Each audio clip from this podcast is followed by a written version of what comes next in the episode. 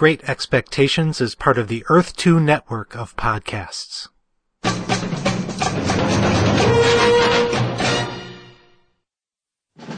In 2013, a crack X-Men nerd unit was sent to Jerry's basement by a military court for a podcast they didn't commit to. These men promptly escaped from Jerry's sex dungeon to the greater Detroit underground. Today, still unwanted by their listeners, they survive as readers of X-Men. If you're bored, if no one else can help, and if you can find them, maybe you can download the XT.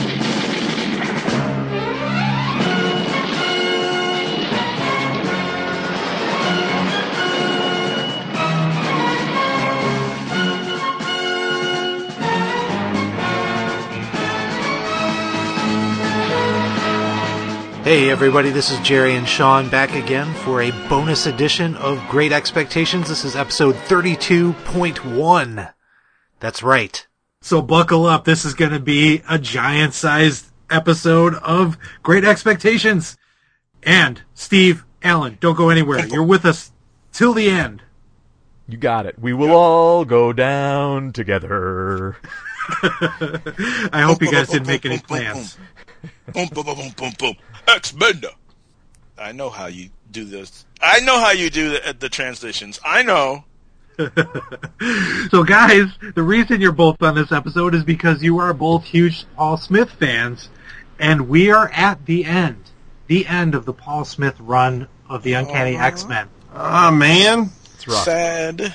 And so the question was, who do we give this episode to? We can't say no to either one of them. We give it to both of those motherfuckers. So here you are. So here we are at Uncanny X-Men number 174. X Men! Wow. Oh, Scott. So Steve has a question. All right.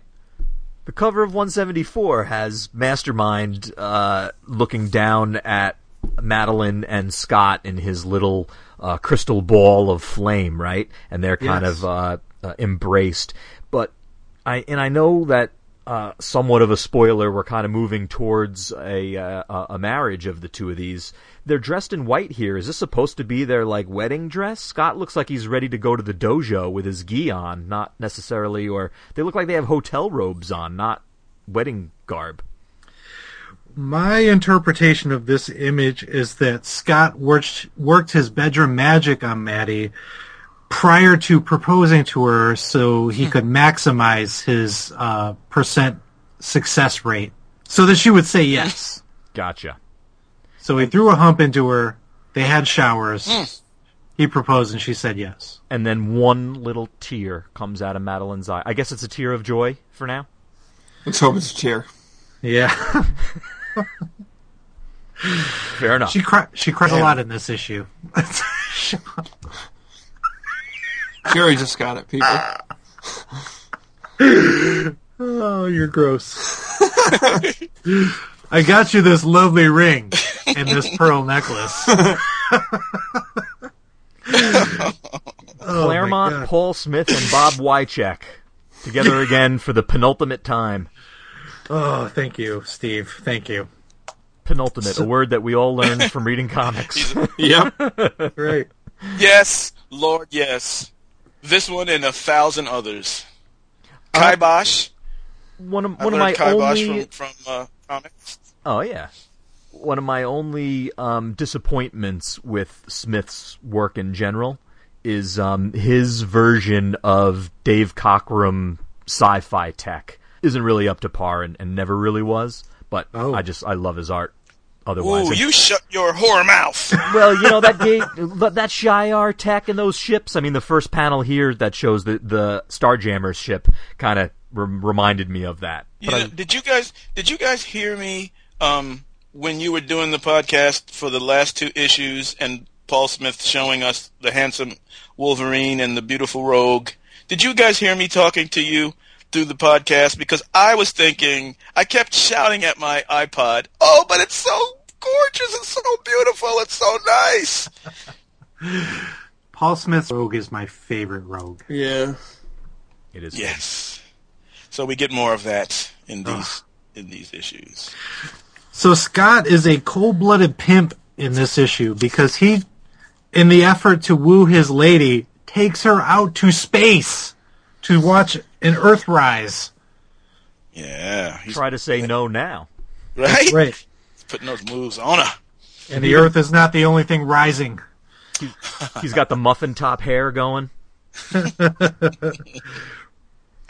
It could be seen as that, yes. One thing that's interesting that I can't recall if I've seen many other artists do, if any, is showing the ruby quartz goggles such that they're translucent enough to really be able to see his eyes through. Yeah. It's Yeah. it's it's odd. It, it happens a few times in these couple of issues here. Do you have an opinion on that? Is it bad or good? Um, I just I usually thought of them as being more opaque. I'm used to seeing him look like he's almost a blind man having wearing those ruby quartz glasses. Um, so it's weird just to look right through like that. Um, It makes them seem thinner and less um, able to hold in the, that that blast of solar energy. There's a lots of kissing going on. Yeah. Hepzibah wants to get in on the action. She's like, like father, like son. Wink. Yeah. Oh, we should mention this issue. Sean, I thought of you when I read this issue. I thought of you because this issue is called Romances, Okay. and um, this is a done in one story, basically. Which is, I mean, you on Twitter the day I read this, you were kind of crying for this, like you you wanted more of this, Sure. and um, and this is just like exactly the kind of story that you want. It's all characterization. It's a done in one story, and it's just they like don't do them like that anymore, and then between this and the next issue, you see the very best of Cyclops. it's true. It's it's like Chris Claremont knew you were coming. So this is where Scott and Carol have to talk about how there's nothing left on Earth for her, so she's going to join up with the Starjammers. What a And, uh, what a Ditko face on that one of of Carol, where she's got the tear in her eye and she's looking out, where the whole bottom of her face ex- comes, you know, extends way out past her forehead. That, I mean, if you go back and look at old Ditko female faces, I, I mean, it, it it's amazing. As soon as I saw it, I was like, "Whoa! What did Ditko draw this panel?" Huh. I didn't pick up on that. She's got that hair. She- She's got that Clairol. I'll I'll post Got my that visual Clairol hair going on. I'll post my argument in visual form once uh, the episode's posted. But I, I, this is a an issue that let- that hipped me to the fact that Carol's skin isn't showing uh, in her binary costume. I had always thought that when she binaried up, that the red of her shoulders and her um, midriff Oh. and her upper thigh was her skin, all powered up. Ah. But according to this page that you're that you're talking about, Steve, that's a costume. Yeah, that's it's more a like- costume. Like the Dark Stars from Who? What's yeah, they, it? they didn't exist at this time. they must So have copied something I just noticed, um, there's a panel that shows uh, Scott and Maddie and the Starjammers, and then in the foreground, there's a woman sitting at a control panel. Yes. Who Who is? the F is that? I was going to ask that same question. Exactly. Who is that? I don't I would know. like to get to know Is her, but I don't know No. who that is. She's got a sword sticking out of her head. Oh no, that's Raza's. That's just another Paul Smith tangent. So, um, Corsair kind of mentions that restates his offer to Scott to join them, to join the Starjammers, leave Earth, get the hell out of there, be rule the galaxy as father and son. Yeah. I guess we know what issue Bendis went back and looked at when they Right. decided to send young Cyclops off with Corsair on the current series, huh? Mm-hmm. I like that he gives Maddie the look when he answers his dad and says, I don't know, because he's peeking at Maddie like, if you had asked me a couple weeks ago, before I got a taste, I might be out there amongst the stars. Dad, you know how I am with redheads. So now it, it ultimately is going to depend on what she says. Uh, but before we move on, I want to mention that um, that uh, Hepzibah kind of pulls Scott aside and asks him how he's doing, and he says, "My dreams come true by meeting Maddie," and she says, "Why do I hear such doubt in your voice?" Um, it's easy to talk about caring and loving, but um, are you willing to die for her like Corsair was willing to do for me? And that reminded me of a really great issue of Classic X-Men, a backup story from Classic X-Men number 15 that Claremont and John Bolton did, where you get the origin of um, Corsair meeting the Starjammers for the first time. And he's kind of in this crystal mine, and um, he sees Hepzibah run by in an attempt to escape, and she's captured by the guards and tortured like a motherfucker. And Corsair tries to step in and stop it. He's tortured and completely broken. And it's they replay the the events leading up to that, where the, his ship is destroyed by the Shi'ar ship, and um, he's taken captive. His wife is raped and murdered, and he's left in this mine, and he's completely broken. And um, so at that point, Raza and Ch'od show up in an attempt to rescue Hepzibah, and they find Chris, Chris Summers, in, this completely broken state, and he's like, "Don't hurt me, don't hurt me, I don't know anything." And Raza just wants to waste the dude because he's useless, but he is a witness to the fact that they were there. But Ch'od takes pity on them, and then they go to find Hepzibah, and they're about to rescue her from the guards when Chris kind of like rediscovers his will to live and steps in and attacks the guards himself. Yeah, he gets and his mojo that, back. Right, and at that point they're like, "Wow, this guy's really got something to him," and he joins the Starjammers. That's like the the thing that brings him back from the brink. You know, like from from just wanting to die. All he wants is to die, and and and uh, instead becomes a swashbuckling hero that we see now. And you feel like Hepzibah was his motivator to get back into the into the fight of life. Right. Yeah, and and that that uh, shared moment kind of brought them together and was the the igniter for their passionate flame.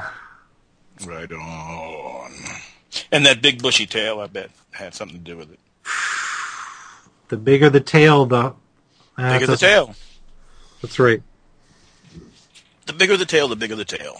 But Scott doesn't know any of that. Probably. Nope. I like the next sequence has uh, Professor X with Lilandra, and he's he's like he, he looks like he's uh, right out of the '80s. Let's get physical. Everybody's working for the weekend.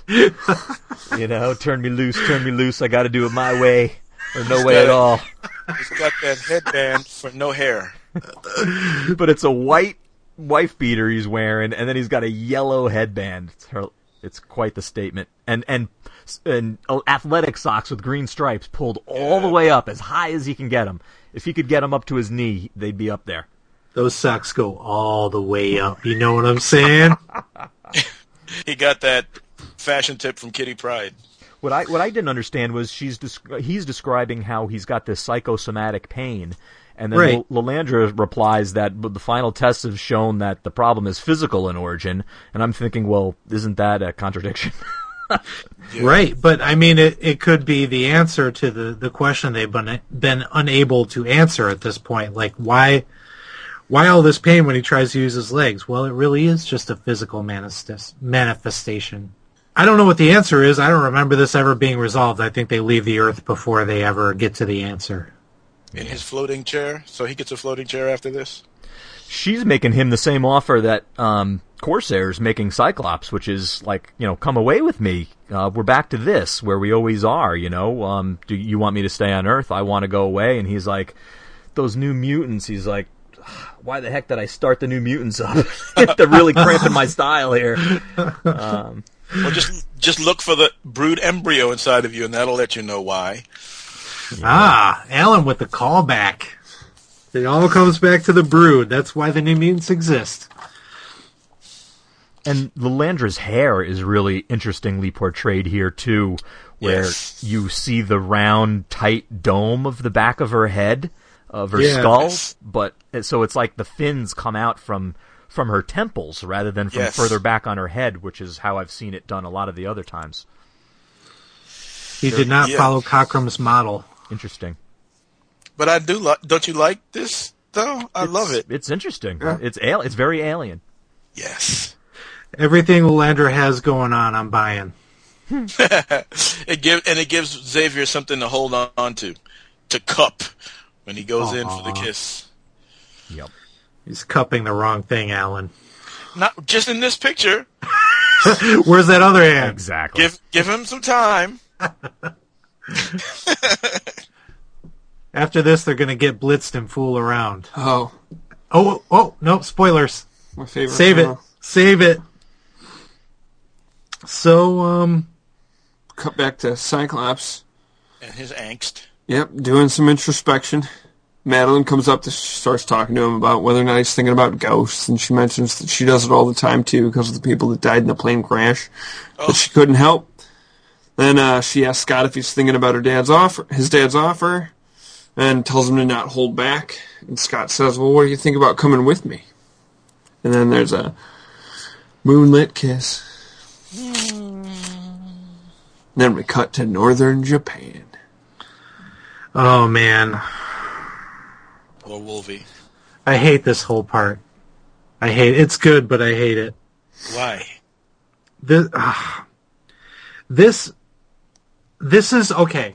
So this whole thing is leading up to spoiler, their showdown with Mastermind. And here you have a relationship that has to happen between Wolverine and Mariko. This has been building since issue 100, Yeah. 99, something like that. Editor's note. Wrong again, Jerry. It was Uncanny X-Men number 118. They finally make it to the altar and she disses him, and it's all because of Mastermind. And this never really gets resolved. But here's Wolverine back at Mariko's crib saying, Hey, why did you reject me? And she rejects him again, and he says, Well, then you gave me your family's honor sword. I don't want it anymore. And he sticks it in the ground. Silver there is there is nothing that makes a girl change her mind more than showing up at her house and throwing swords in the lawn. What do you think would have happened if he had shown up with a boombox playing "In Your Eyes" instead? Oh my god. Ooh. That just sent a shiver right down my spine, dude. I played That's that. On, right. I played that on guitar with a friend of mine uh, for our wives last night. Actually, how funny. Now is when I haven't gone back and reread the uh, Wolverine dumped at the altar issue, but was the did he kill her father before that? Was she using that as ammunition against him as justification at that time too? Because maybe her reasoning has changed because now she's referring to that limited series. So what she had said was that um, had Wolverine not killed her father, she would have been forced to do it, um, and then forced to kill herself afterwards. So it was really a good thing that he did it in Mariko's eyes until Mastermind got a hold of her. Hmm. All right. So her perception of that event is just forever changed. Right? Yeah, it seems to be. Sucks for Logan. So the what the thing that I don't get is what did Mastermind make her see that made her made her reject him? Um, I I really don't know that it took much. I think he just kind of pointed her towards Wolverine's animal self and had her fixate on that, Yeah. and that was enough to make her grossed out by him. I guess. Grosses me out. It's not gross at all. Poor it's Wolverine. tragic, is what it is. It's a part of him. Love the love that part. Take the man at his whole or don't take him at all. So that whole Wolverine, Mariko, Yukio triangle completely blown up. He probably could have been happy with either one, and now he has neither. I like how the Silver Samurai gets to like limp out with like you know on a crutch and a peg leg and an arm in a sling and like a, a halo screwed into his head and he's like, "Who's laughing now?"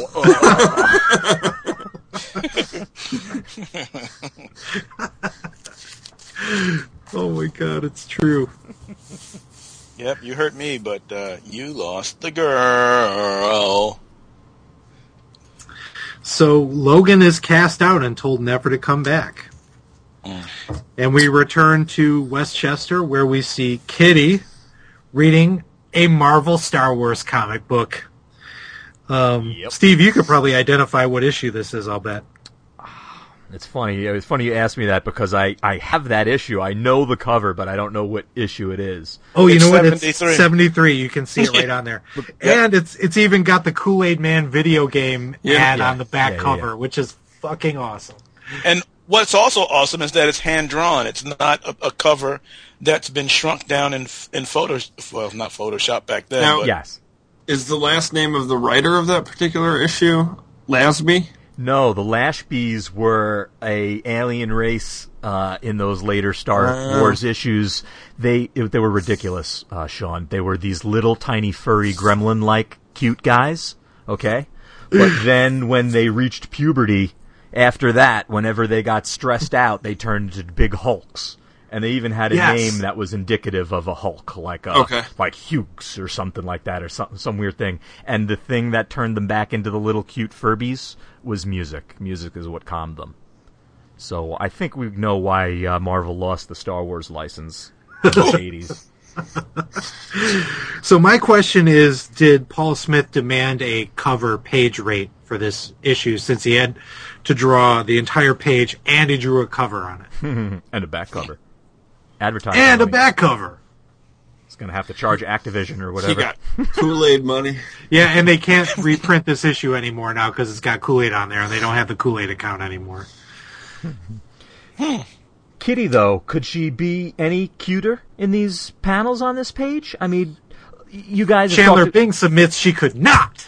you guys have talked before about the whole thing of like that it's skeevy to like be thinking that Kitty was so cute and da da da. Well, she's what you keep saying she's supposed to be like fourteen or fifteen or something, right? I, I was I was thirteen when I was reading these, so she was an older woman for me. Yes. But also, she like in most Hollywood things, she is obviously an eighteen-year-old playing a fourteen-year-old. Or a twenty-year-old playing a fourteen-year-old. Like Sure. when you see high school kids on TV, you know they're all college age, right? Right. Um, and that's what's going on here. The way he Oh, draws her, no. her hips. No, She's no, always got the shirts no. tucked in so that it's like flattering to her chest and everything. Like he, they went out of their way to make us love Kitty. They went out of to their way. To help you sleep at night. That's what you got to tell yourself. Because I'm I'm looking at her. Her chest isn't isn't uh, 18 year old ample proportion. She's got a she's got a regular modest bust size there. She's a 13, 14 year old girl. No, I think she no says way she's in hell. 16. Doesn't she? Does she say 16 No, in this one? she couldn't be. She better not. No, her, those those hips and everything else, and he, th- he he's drawing her in a way to sell her as being attractive.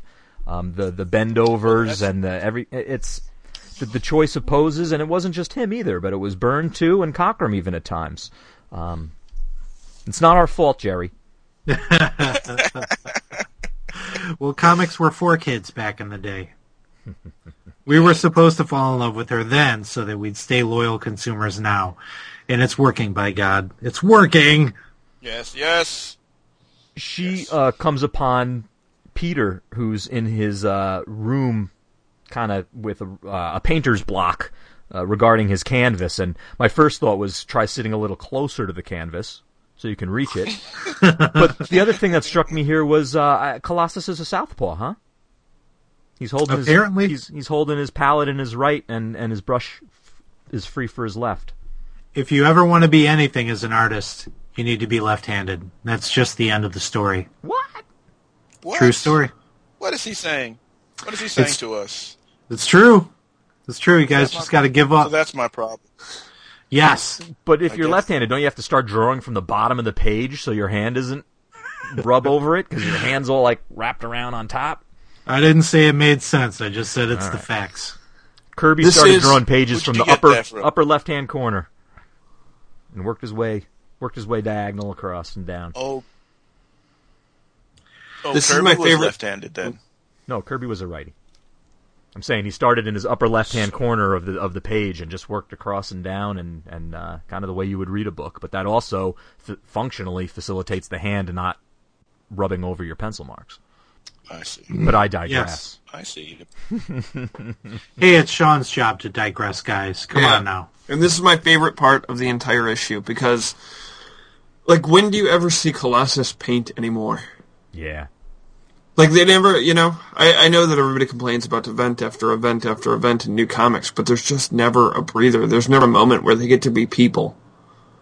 And the reason that I like the book so much is because they're people first. These Superhero moments were second. important. The, the, Yeah. the basketball games, the uh, you know Storm up doing her flowers, uh, the Peter painting, um, uh, Elf and Wolvie playing uh, hide and seek in the in the woods on the grounds for a beer. Um, these were those character moments that led us and kept reminding us who these people were. And let's not forget cutting down trees. They can't help that. Just smashed it It's got to happen. So, um, your head. Kitty, being the forward young lady that she is, um, tells Colossus to close his eyes because she has a surprise. But really, she has two surprises. The first one, probably the better surprise, is that she jumps into his arms and kisses him Right which- on the mouth. right on the mouth, which surprises the hell out of him. And he says he's angry, but we're not buying that. Mm-hmm. Are we Yeah. buying that? Not at all.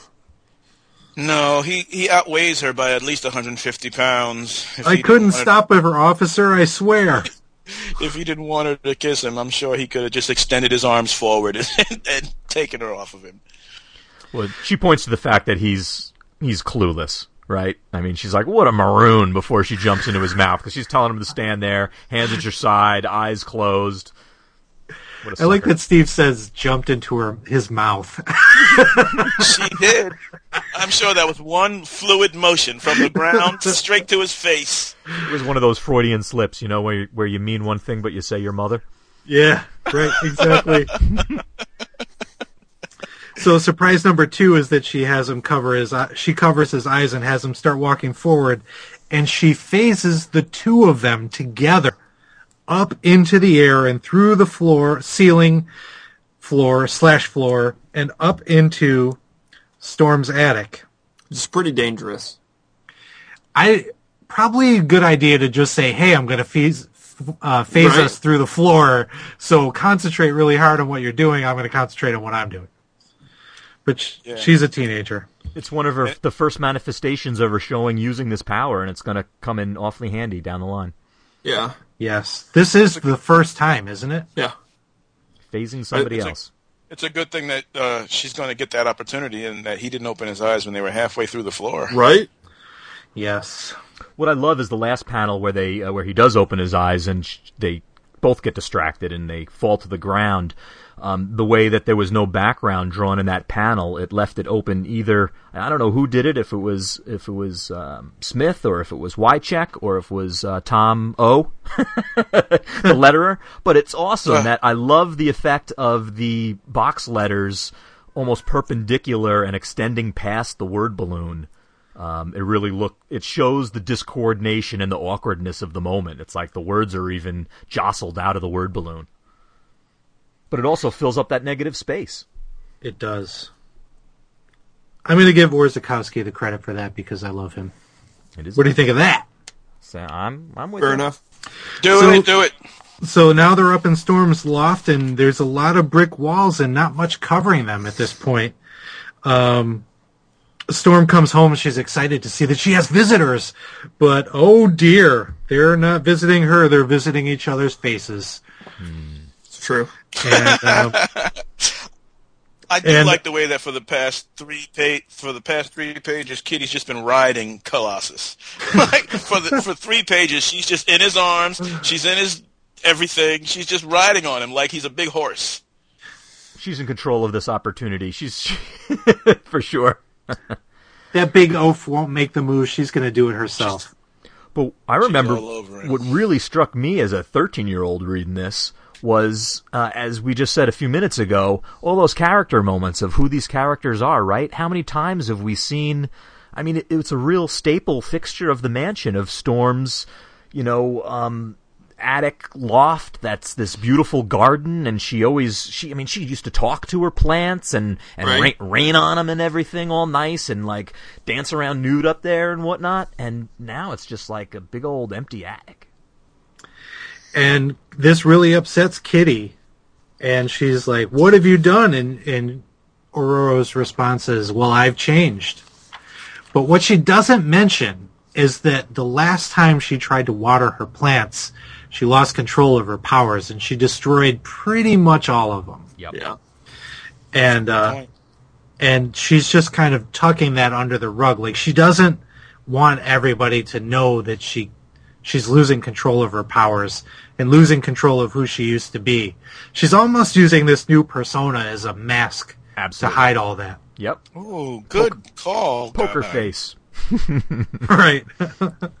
right. I meant that. I meant that. I meant to destroy everything I found meaningful. Good point. Check out the the perspective work though, right? All Yeah, the, those uh, those black slats on the underside of the roof. The lathe. Oh, he did all that in Photoshop. Not a chance. nope. Not 1983. If No manga Photoshop- studio, no. If, if None of Photoshop's called Bob perspective Wiacek. ruler. So now we see stuff. Nightcrawler tending to Rogue, who's The still cute recovering. rogue. She's so pretty. She's so cute. She's got a beautiful face, beautiful eyebrows. It's such. I mean, she used to be so maniacally depicted. Talk about someone who was like you could tell she was a bad guy just by looking at her face. Yeah. When when she was in Ms. Marvel and um in in Dazzler, I mean, her face was so evil and maniacally not uh, you know notorious looking um, that it's amazing to see it looking so soft and to actually be um, you know feeling for the girl here. But there's one big difference in this rogue than in the Ms. Marvel rogue, and that is the Widow's Peak. Yeah. In, the, Yeah. in in that Avengers Annual Ten, she's got this wicked. Wi- uh, oh, and um, And when Wolverine Dave hair. Cockrum did it, yeah. Yep. But now, Mm-hmm. but now it's it's gone, and it's just a big bouffant. It's she's kind of in that transitional state between the first time Smith drew her and um and how uh Romita is going to draw her with the longer hair. Like she's growing it out. So it's still it's still a little funky looking at this point. Oh, and also the the white stripe is in a single stripe in the middle, as opposed to when she first appeared, there were two. They were bifurcated and kind of going to the sides. Yeah. Right. Skunk stripes. Yeah. so instead of Reed two Richards. stripes, now there's one. You can do that. Just get a comb and just gather it to the middle instead of parting it in the middle and brushing it to the sides. clever way to have Nightcrawler catch her up and and the reader also, if the readers knew up on what the deal was with Jean and Dark Phoenix and everything, since Scott's having Yeah. all these questions about Madelyne right now and all that's coming to a head. You probably should, you know, recall who Jean and what happened with the whole Dark Phoenix because they're about to relive this shit. And um I love Byrne's Phoenix. It's probably my favorite, but I don't think that Paul Smith drawing her is a step down at all. No. Not at all, especially at the end of this book. Yeah, in these two Right. flashback panels, yes, but overall, no way. They look, it looks great. I like Amanda Sefton um, uh, plushing uh, Nightcrawler back too. Yeah. Yeah, she leaves him a little uh, plush Amanda Sefton doll to go with his Bamf doll that he left for her. it's pretty awesome. I would like a match set of these on my bookcase. I would too. that would be great. Awesome. I think um it was Dave Cockrum who first did the Bamf doll, right? Yes, in that Yeah. uh, it, 'Cause was, I well, think- it wasn't a doll; it was in Kitty's uh, fantasy. Her Okay. Sure, but he did have the doll. That was Okay. I just know that I've heard stories of of a fan made um, Dave one, and his wife would keep it on the convention tables, and she said that that was always every single person would just beg and beg and offer loads of cash for that thing, and she was just like, "Nope, can't do it." that was Paul Smith that that did the issue where he makes the doll for Oh yeah, I've got Yeah, the T-shirt, yeah. the But yeah, crotch doll. the Right. first appearance was in that Cockrum uh, Kitty's fairy tale issue. Yeah. Then we cut to uh, an airplane ride with Madelyne Pryor, and and Scott's in the cockpit, and they mention the fact that she bust out the ring. We don't actually see the proposal; it's already happened. got that left tear too, like on the cover again. Yeah, She should have that thing checked. she should. what freaked me out when I was first reading this comic way back when was I immediately recognized, oh man, there's that weird Tom Bosley-ish Irish priest guy. We've seen him before. I think the proposal that uh, we didn't see in this comic happened on the cover that Steve pointed out. It probably did. Right. Bathrobes, postcoital. Yep. After after Scott showed her his his sweet karate moves. Yeah. The Twister. The Cyclops. I, I, I might have He to. showed her the Cyclops, his one That's eye. right. That's right. oh yeah. in its ruby quartz sheath. Oh, for her pleasure.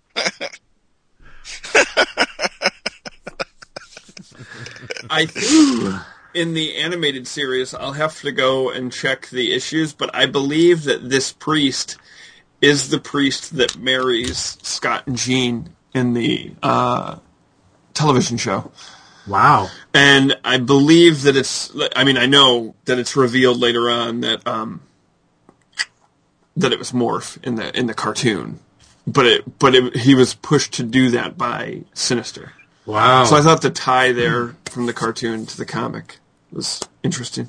For the comic, they did it because it's the same priest that was messing with Jean on Yep. her on her path to becoming the Dark Phoenix, and it's the same guy behind the um, disguise. It is indeed that old bastard. A lot of parallels between that storyline and this storyline, and with good reason because we're leading down a similar path. Son of a bitch. when when, he, when the priest slips Scott the picture of uh, Jean uh, on the beach from Greece, and he refers to that vacation she took there, was that the was the Bizarre Adventures story that John Buscema and Klaus Janson did, um, where uh, Atuma kidnaps her and all that stuff? Was that in Greece? Because I know it was a water thing. Oh man, Or was that somewhere in Middle America when she was visiting? I know she was with her sister, but yeah. I'm gonna have to double check when I get home. Editor's note Jean's trip to Greece, at least the one we know of, occurred between issues 117 and 119 of Uncanny X-Men. She was there for about six weeks. If you've been following along, you'll remember that during this time she thought that the rest of the X-Men had perished after their battle with Magneto in his lava base. The deal with Atuma, as it turns out, happened off Shelter Island in New York. Because I was wondering if that was a little nod to that other part of her timeline where she did that. Because I like that whole thing where Atuma was after her, and then, um, you know, spoilers, uh, when ev- Jean eventually comes back uh, from the dead, but it's okay because she's dead again. But uh, they they revisited that like in one of the um, Atlantis attacks big crossovery things like Atuma comes back and he's like after Jean because like he knows her from that Bizarre Adventures thing where he was trying to get her to be his bride at that time. Right. Jerry, every time that Steve says Atuma, It's not a tumor. I need you to drop that Arnold Schwarzenegger. I had to get that out, you guys. It was killing me. It's not a tumor at all. But I got a Tuma, so I can say it. You can't say it. I need. I just. I just need all the good Arnolds that I could possibly hear. You do a good Arnold. That's a good Arnold. So, um, Scott is really rattled by this picture of, of Jean in a bathing suit that's just been handed to him by a priest. I would have been rattled too. This, I, oh man, she, he draws her, this has gotta be like a two inch drawing of Jean on the original art. He nails it. Man's a genius. If only he did jam pieces. Well, he doesn't, so damn it. Aww. I am not gonna stop trying though. Everybody out there, I will not rest until Paul Smith is drawn on my jam piece. That spot will never be filled until he fills uh-huh. it. Is that the Why spot don't you're you- saving? The Gene spot? I like that. Cyclops in the Jean spot. Hit my gene spot! Yeah, hit it with my hit it with your Cyclops baby. Or at least rub it with your eraser. Where are we, what are we doing? What are we doing? Rocking comics, man. Oh, Facilitating Jerry's That's comics, baby. downward spiral. And at least they're at least the characters we're talking about are of age. Hmm. Hey, listen. Hey, thanks to Jason, by the way, for asking about my jam pieces this week on on, on Twitter. I appreciate it. So you could post them. yeah, Any excuse. any excuse. Did But I will have that spot filled. I do the same thing when I get to post pictures of my comic room, so don't worry about it. Or your band. I'm like, oh, please. What comic room? Or I do have a comic room. Or his hair, his beautiful, luscious hair.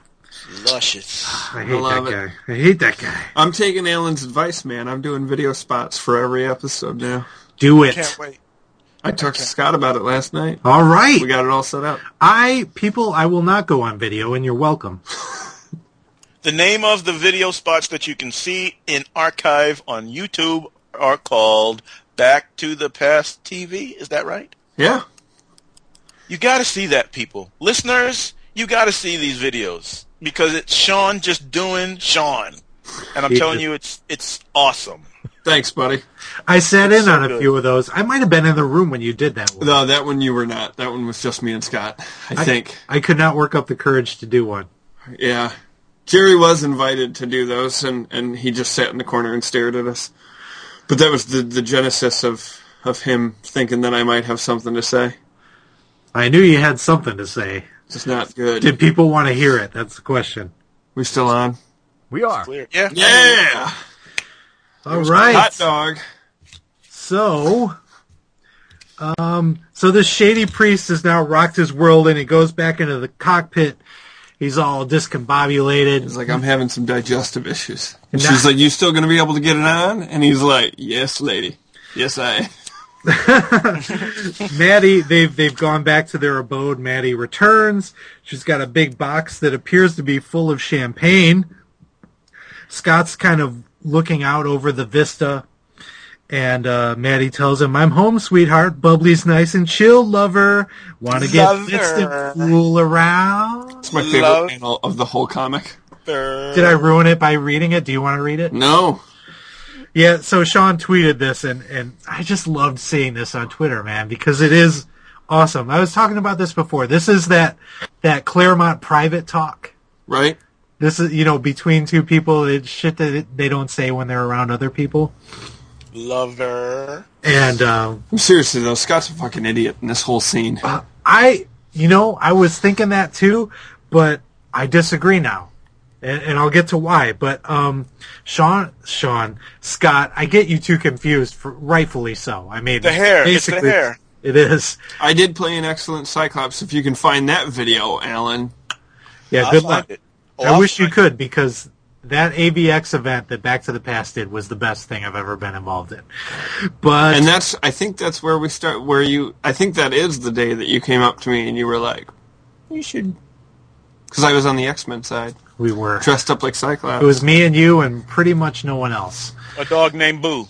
And a dog named Boo. So so Maddie is really excited, like uh, a young lady who's just been proposed to often is. And, but Scott is all his old brooding self again. He's all back in his Jean world now. Typical dude, though, to propose first and then be like, hey, are you the reincarnation of my dead ex? spoilers. So, so his world had just been rocked by that photo, though. Like, I think he really believed he was past that. But seeing that again, he's he's like, Maddie, stop being happy for a minute and be sad with me. And he says, I have to know. There's, it's, I, I'm, I've been a fool, and I have to know. I'm just going to ask you: Are you the reincarnation of Jean Grey? Are you Phoenix? And that's the end of the page. And the first panel on the next page is just her decking him. But look at look at the pacing though, right? So she's got her arms, her forearms on his shoulders, and her hands crossed behind his head, real close. And then he asks the question, and she kind of slides back. Yep. now, The right hand is sliding back further because she's pulling it back to cock it. and then, and then yeah, then pow with a, with no, not even a sound effect though, just that Right. punch. it's a great, and the arm is drawn. The punching arm is drawn totally horizontal. Uh, on the page, like a perfect Yeah. horizontal, and it just seems so strong and powerful on the, the twist from her hips and everything. And and Scott knocks his glasses right off. He should have just kept it to are you like connected to the Phoenix somehow, but dropping the are you a reincarnated my old girlfriend. Are Not you smart. Phoenix? Now, I agree that on the surface this is a dumb question, but the reality is you cannot go into a marriage having these questions without having asked them. Hmm. I mean, they're doomed. Don't get me wrong. Now that he's asked this, they are doomed. But it was going to be worse had he not asked. The night True. before they ever met her, they saw the Phoenix effect in Tokyo. Right? I mean, it was they were thinking Phoenix, and then she shows up looking like that, and then everything that's happened Right. since. Right. Right What I right, want to know is what's on the inside of Scott's glo- of goggles when he when he fishes out his um, swim goggle versions of the Ruby Quartz, his backup. They they show the inside of it, and and uh, Smith chose to draw it so you see the inside of the lens for whatever reason, and like there's this little spring or little curl in there that's of a different material, and uh, I don't know what the heck that's for. Yeah, I think it. I think it's the same kind of glint, glossy light reflection that was on the outside of Yes. the other glasses. I think it's a coloring error. Because because Right. they because they Yeah. put weight behind it by shadowing it on one side to make it look like it's in relief. Well, there's that. But yeah, I think it's a coloring error. I bet it was supposed to be white in the center. Because look, look at the glasses that get knocked off his face when he gets punched. Yeah, but that has stuff that markings kind of all over it. This is a, a a flat red on the whole glasses except for this one white little squiggle. Might Well, be Steve, take it into MS Paint, Yeah, make it white, see what it looks like. yeah, really We'll have our answer. funny. But so here's another. In the next page, um, Scott grabs his emergency goggles on because his glasses have been knocked off, and um, and uh, Maddie disappears angrily through a doorway. And this is another mirror to um, his experience with Jean when she, on the night that she becomes the Dark Phoenix. Right. This is almost panel for panel the same thing where Jean disappears with um, with Jason Wyngarde and Scott chases her through the dark doorway. And here he's blasted back out in flame, lands, and who emerges but Dark Phoenix? And don't look at the uh, just that face coming out of the darkness. Yeah, crazy. First, the time for talk, lover, is over. And how'd they get Trevor Von Eeden to come in and pencil that last panel there? Because of the mouth, right? The, Because the, of the way- point of the mouth, the shadowing on the nose, or it could be more like of a later uh, Michael Golden style of his what his style became. But certainly Golden's art didn't look that way back then. But interesting. But Very here's the thing gonna that's, say- that's been. Go ahead. Sean and I do have had talks about um, how Kris Anka's stuff kind of reminds me now, uh, like I've compared him to the Paul Smith of his time. Like he's the Paul Smith of now, and and this kind of reminded me of of his stuff. Like I could see the influence here, but yeah, Trevor Von Eeden's probably a better answer. One thing that, that caught me too in, in this reread is that um, Mastermind, as Jason Wyngarde, is shown at the uh, villa or at their house there in Alaska. You know, but when Maddie arrives with her box full of champagne there, he's kind of there already playing it cool. Like, so did he do like Cape Fear underneath their car the whole way?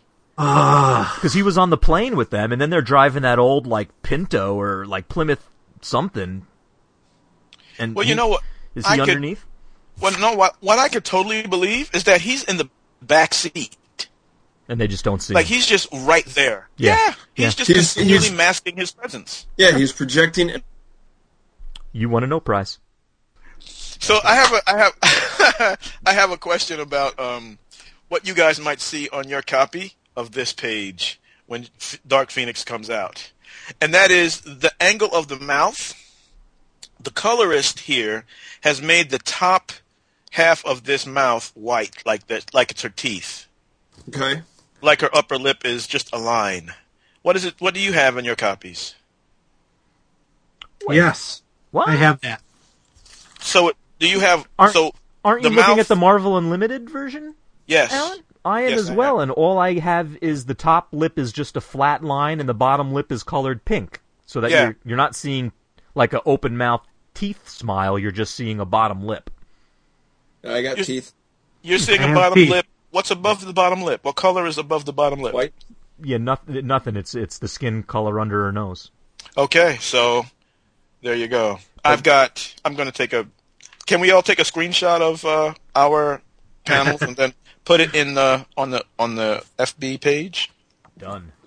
Because I want to compare what you guys are looking at. Because ever since I read this off the rack, this is what it looked like to me. Yeah. That the teeth that teeth were there, and no upper lip. And I've always thought that was a mistake. I've always thought that that where the teeth are is supposed to be a lip.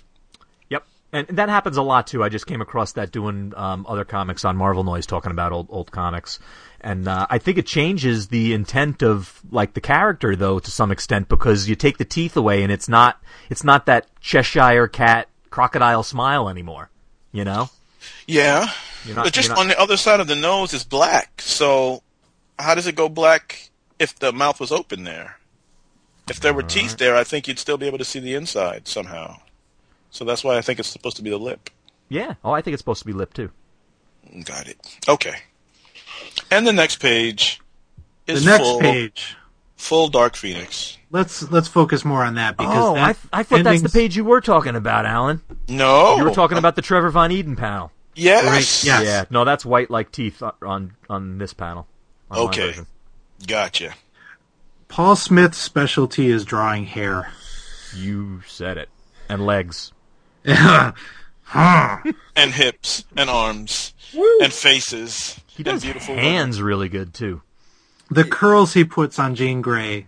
Oh, Yep. You like? I'm sorry, Maddie. In this uh, Dark Phoenix costume. You just pulled the Cyclops. She'd be getting decked in the face. Oh man, Sean, why didn't you just punch me out? Drop the ball, son. Uh, Um, yeah, you know, when we sat down to start this podcast, I really didn't think that the Paul Smith issues were going to be um, as special to me as they have been rereading them. I don't Like the- know why. Well, I just mean like it, it, looking back on the whole run, it didn't have that as special a place as it does for me now. Huh.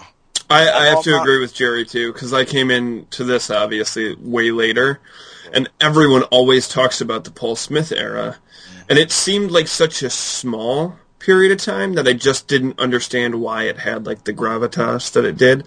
But now reading it, like I- I don't know about you guys, but you could the issue we're about to talk to 175 like that could have been the last issue of the X-Men and I would have been like all right So, Yeah. wel- welcome to my world. this is the this is the these this is the Paul Smith and the memory I've been having for thirty years. What you're experiencing now has been in my head for thirty years. And you'll remember Alan too because it happened to me as well when Paul Smith came onto the book. I mean, this was like I said before, the number one book of any comic publisher at the time, and we all knew who John Byrne was, and we saw him come up through the ranks with doing some of the other things he was doing, Team Up and Iron Fist and all that, and, and some of the uh, one-shotty uh, fill-ins he did. We all knew who Cockrum was. He had been around the block and done every a cover for every Marvel comic in the 70s. Um, and certainly when he came back on X Men, he had already had his stint. Where the heck did Paul Smith come from? He came out of left field, right, Alan?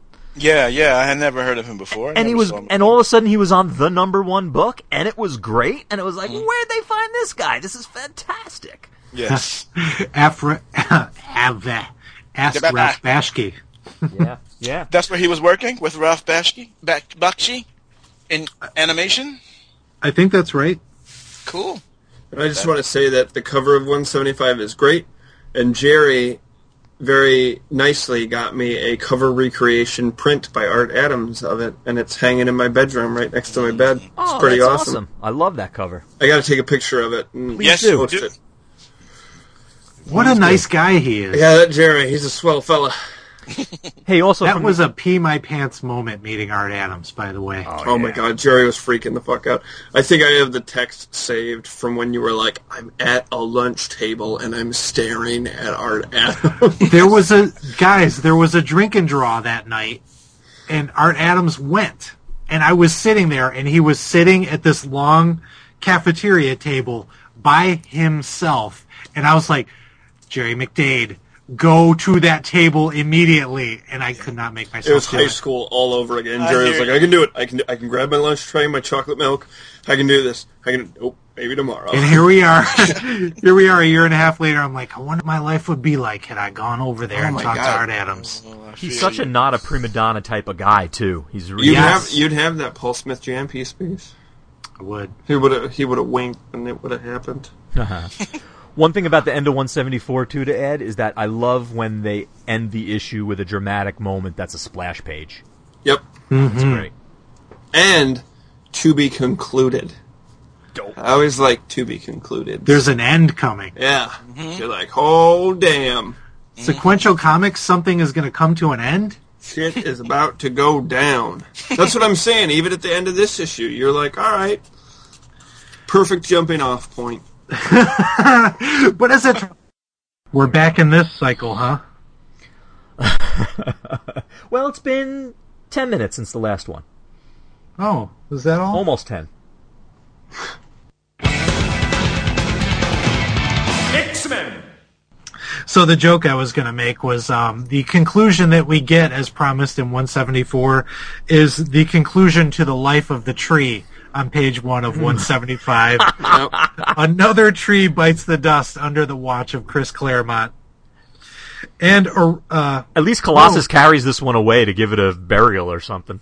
right, Rogue is hip to the absurdity of this. right? what is going on with this? Why don't I just tear it out of the ground and, and take care of it?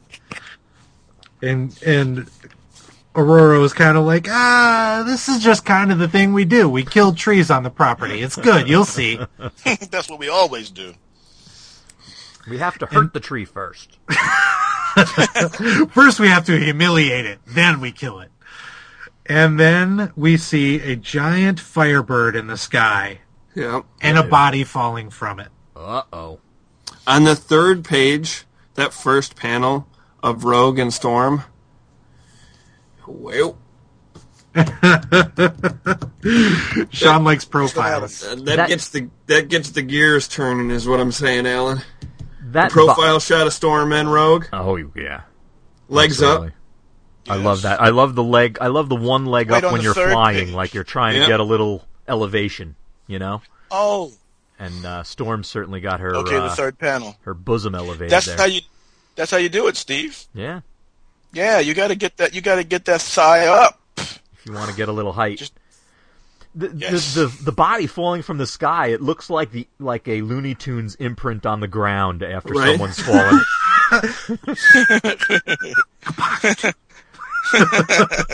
that Kapakatu sound as it impacts the earth. I like too that when um when they finally get back to the ground to the other teammates, and uh, Cyclops says Dark Phoenix has returned, that it's in the Dark Phoenix speech bubble. Yeah. He's telling him. He's giving him the low. I like Rogue's. Speaking, of, I like Rogue's whole pose there when she catches Scott. Oh I yeah, like that. This is one. my favorite rogue costume. yeah. Ditto. Yep. I love it. The detail of the, with the, the Jedi hood, but the rest of it's kind of skin tight and shiny. Mm-hmm. And it's simple, man. Just the, the white kind, not piping, but the white detail around all the seams and the cuff of the boots, and It's I love good. it. And how it's also asymmetrical. It goes down the middle, but then it curves around to her left. It doesn't have to just completely divide her. Yes, I like that. yes. I like in the, in the next Stylish. panel we get the the band is back together. Yeah, Cyclops standing with the crew. this issue would be perfect if Kitty would be in a normal fucking costume. God, She's always got to be herself with this 13 and a half year old girl. Right. Xavier goes to use Cerebro and winds up blasting himself. Oy, it's the old poison cerebro trick. Yep, They must have copied that from the movie. Must have. Oh man. And another Who Michael Golden director? panel there. It- Doesn't that Rogue so- look so much like Michael Golden, where she's ripping the uh, cerebro Yeah, uh, plug out of the wall? Yes. Well, it makes sense. I mean, Rogue hasn't appeared that many times, but Golden at this point is the definitive Rogue. Yeah, right. Sure, from the Avengers Annual. But it's Paul Smith's ability to do those mouths at a certain angle and what he does to the, the upper lips. And, and I just always and will always love that. yeah. Occasionally, it doesn't work exactly right. Like he sets it too far down on the chin, where it's like there's just not enough room for a mouth there. Like he tends to have it be a little bit off. That in today's day, if I saw that, I would think like, oh, this guy's doing things like digitally because it's just a little off. But uh Uh-huh. most of the time, it works great, and he certainly takes the risks. The insanity of this whole thing is that at this point, this is Paul Smith's first comic job. You know, he did he did a Marvel fanfare issue, the mm-hmm. backup story, and then he jumps into the X Men. And for somebody to get this gig normally, they'd have to be at the top of their field. And he just comes in, just a kid, and kicks ass. Kick that ass, Paul true. Smith. So, I mean, I'm willing to allow the guy a little bit of screw uppery. Oh yeah, I, I, I, we were just talking about his mouths, so I was just adding Yeah. that. And and I Yeah, think and there's I know something you're about not critical. I know you love him, but I, I just want to underline the fact that because not everybody would know that this is so early in the dude's career. And- But this being his last issue too. Yeah, I mean, the, the only comment I, why I'm saying about his mouths here specifically is I think in this last issue of his, I don't know if there was a little bit of rush or why he wasn't even able to do the whole issue. Um, but I found that those instances of those mouth inconsistencies seem to happen more in this issue than I had seen maybe in the whole run prior to this. Uh, so I wonder if there are things where, where there's some things that he just did like some loose gestural things and the, and and the inker filled it in, or um, whether he just did a couple of them sloppy, or whether that was just what he was intending to put on the page. I'm not sure.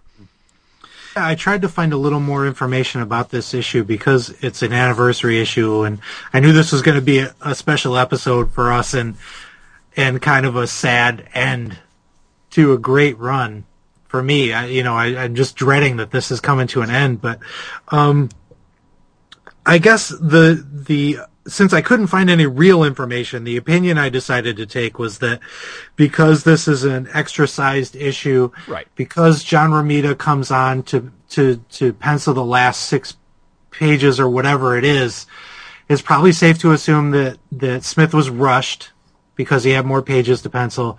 But it's probably also safe to assume that what they wanted to do was, um, uh, kind of transfer the look of the book mid issue. Yeah, pass the baton. Right, right, because Romita will be taking over regular penciling duties at this point, and it's it's kind of sad to me that we're coming to an end because this is the most stable that the book has ever been.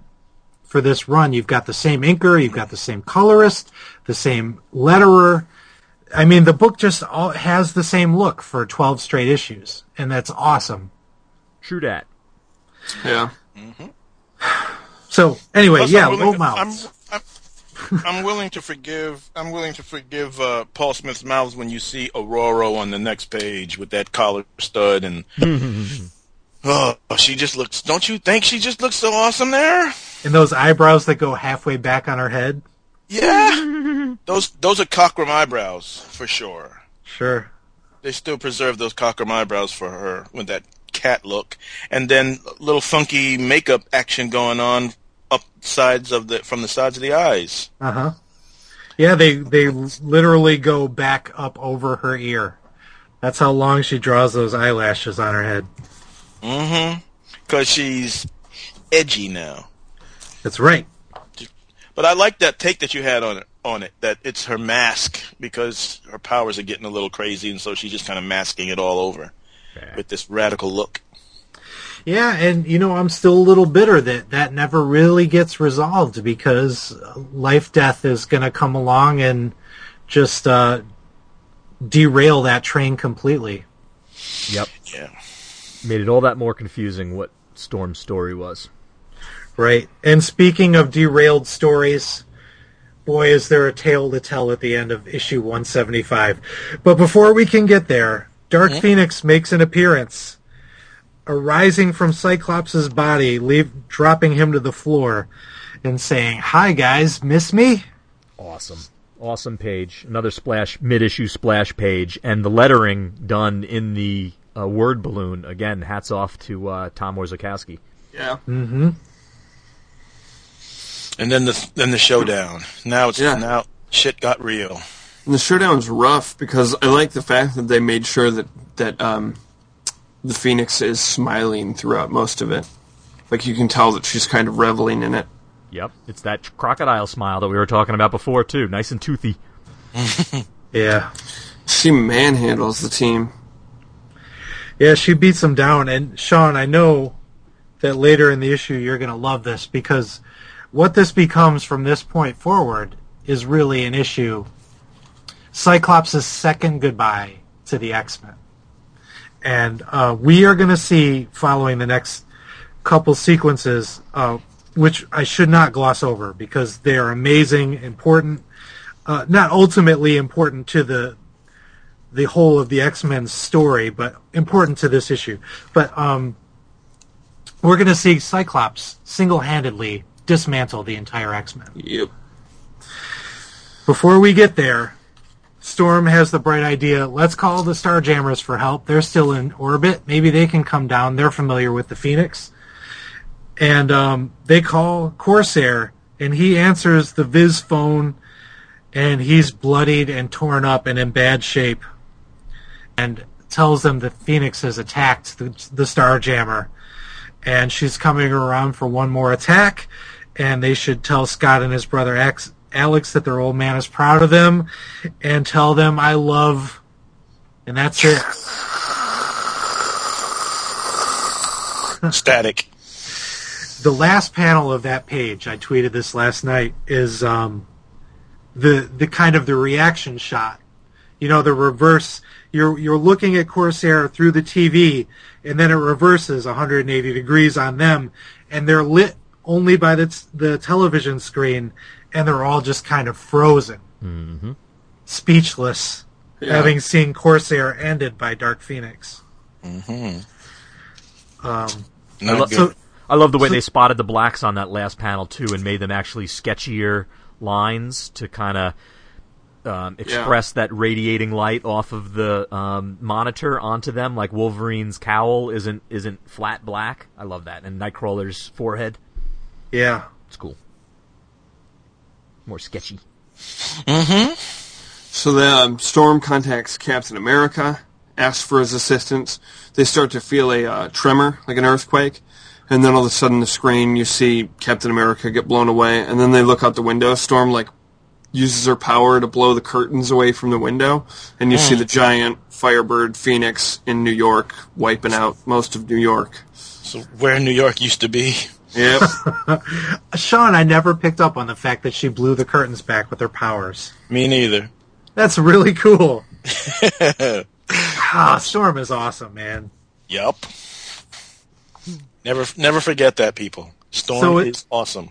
At this point, we come to Cyclops recovering or not recovering from having been possessed by the Phoenix Force, and he's brought to the infirmary, and Nightcrawler, the medic of the team, and Storm are kind of trying to treat him. And Sean, at this point, these next couple pages, I'd kind of like you to talk about what happens in these. oh, jeez, Jerry. Talk to us. this this I've been looking forward to this ever since I reread it because um, the the running joke is how Jerry cries in every episode, and I knew this this scene was written for Sean to crack. I want to see if it happens. Not gonna crack.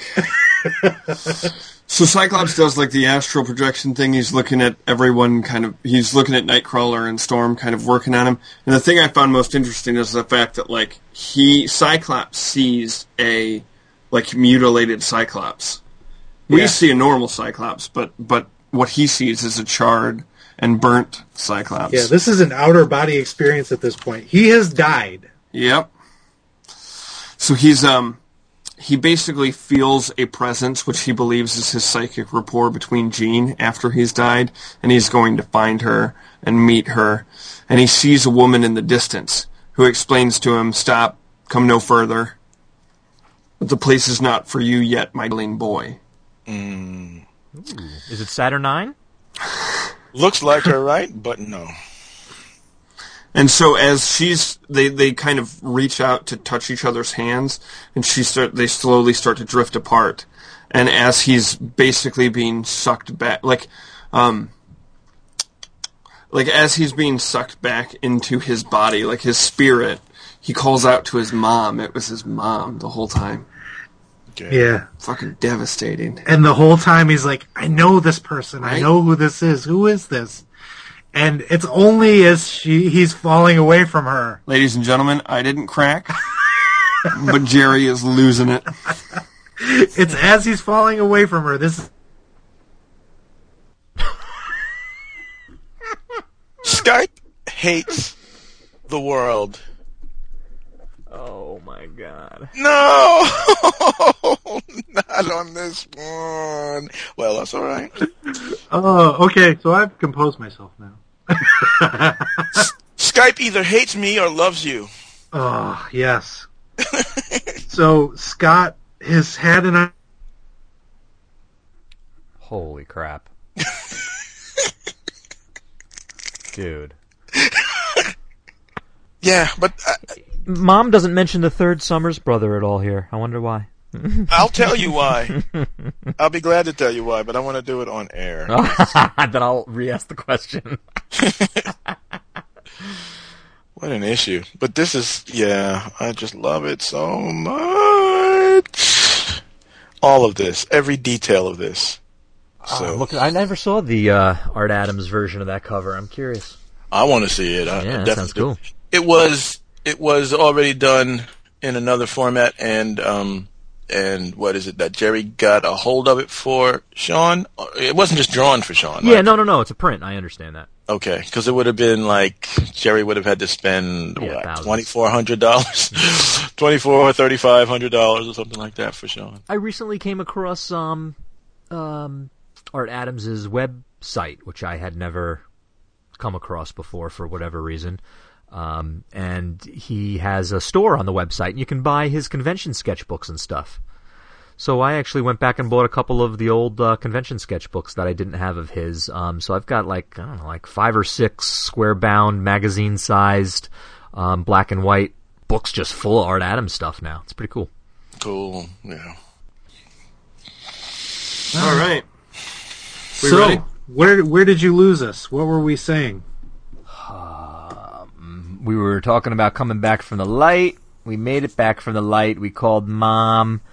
Um, oh, I know, I know what we were, what we said next, but didn't come out because uh, we lost you guys, and and uh, and Alan had something to reply to it, but he refused to reveal his reply until Yeah. you guys were back. and I'm still going to hold on to it for a little while longer. But Steve, but go ahead, Steve, with your with, With the my question. smart ass comment. yes, yes. Scott meets his mom here in the, uh, you know, at the beginning of the afterlife, and uh, curious that she doesn't say anything about the third Summers brother. Oh, that is curious. That is. I think I like it better that way. Yes, there was no third Summers brother. I'm with you. There were four Summers brothers, evidently. Too many to name. Don't boil my blood. I do That love the fact the that other like that when Cyclops comes back and he's like, I'm crying. I remember what I was looking for, how certain I was I'd find her. And the the one like dialogue box is he's thinking not dialogue box, but uh, what's going on in his head is Thought just bubble. Jean is dead. Like Yeah. I like the fact that he has that moment of clarity where he's like, "She's dead. She's gone. We're getting fucked with. We're being played." And he starts to, as he starts to piece it together, it's just like I can't imagine how pissed he is. Yep. Like I mean, this is one of those moments where I know that everyone goes to the well of Magneto and, and so on and so forth being like the worst of the worst when it comes to X Men villains. But Mastermind, Yes. Dude, holy telling you, shit! Yeah. like Okay. the emotional roller coaster. Like I'm totally with Cyclops when he puts it together, and he's like, only one motherfucker could do this, and it's Jason Wyngarde. And when I find him. I ain't gonna punch him. I'm not gonna trip him. I'm not gonna put him in the, the cell in the end, the bottom of the danger room. I'm gonna mm. fucking kill him. I'm gonna kill him. Mm. I've had it. right? I love that. And I love the fact that, like, I watched Taken last night, and Cyclops is full on Liam Neeson. He ain't taking no shit from Colossus. He's just like, I've got to dispatch these fuckers so that they understand who we're dealing with. Mm. And back then they had thought bubbles and still used them separate from the caption boxes. Yep. But as you said, it's in the caption box Yes. where it's like it's like his his mind catching up to what reality is. It, you know, captions were used to set the scene, right? So he's setting the scene mentally for himself. I'm here. I'm in this situation. Jean is dead. Go. You Yeah. know, and then from there we get him thinking and, and, and reacting and, and moving forward. But it's that moment of like he's still sort of paralyzed in his deathbed and just like, okay, where am I at? What's the deal? That's the deal. Shit. Yeah. Okay, here it's we go. just forward momentum from that point on. I mean, he every exercise that Cyclops has ever put the X Men through, where they were like, "Come on, bro, we're adults, we don't need this," he just flat out lays them out in Yeah. the danger room, like pulls them in there, and it's just like, "Now we're on my turf." Like, glad I did all those training sessions. At this point, Cyclops is, as far as the X Men are concerned, Cyclops is on his deathbed.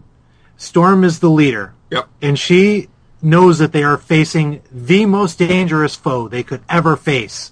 And they have to do whatever they can to stop her. So there are no pulled punches. Nothing. This is the X-Men as violent and dangerous as they can be. And Cyclops hands them their ass. well, you got to mention the one very important point. They see Yes. Dark Phoenix when they see Cyclops. Yep. Right. So therein Mastermind lies- has made it so that they are seeing Phoenix. So, Yeah. so now you know why it's on. Yeah. yeah.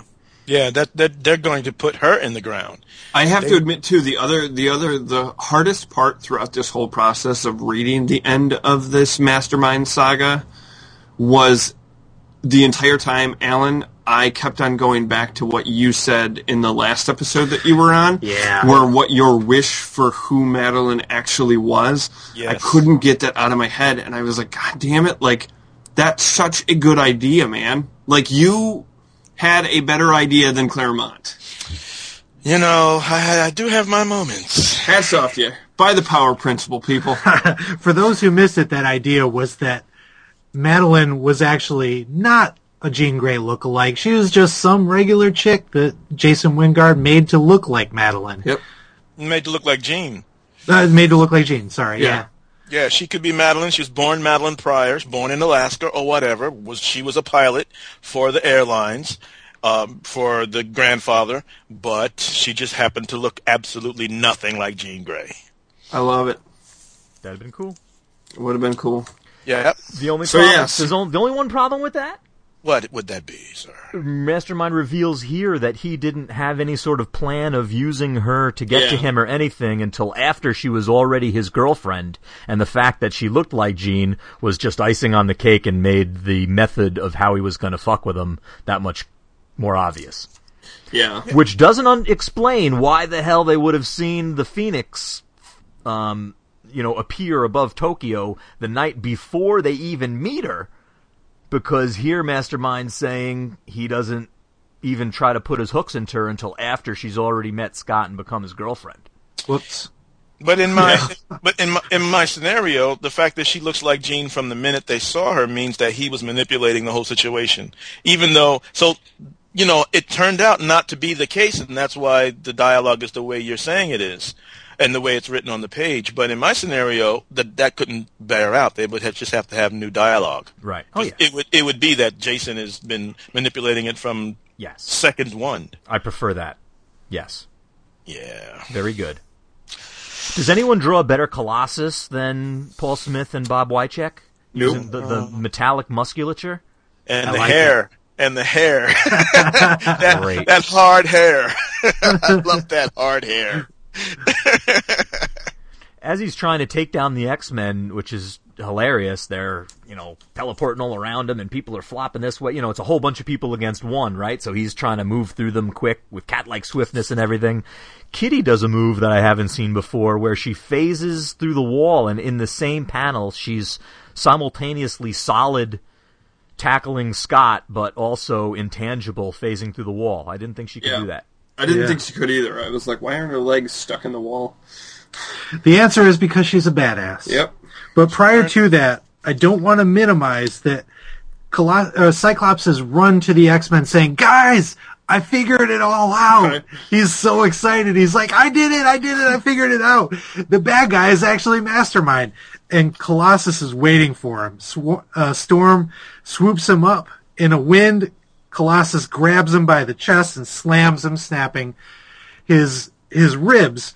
But at this point, there's two panels split by a page that are so fucking badass.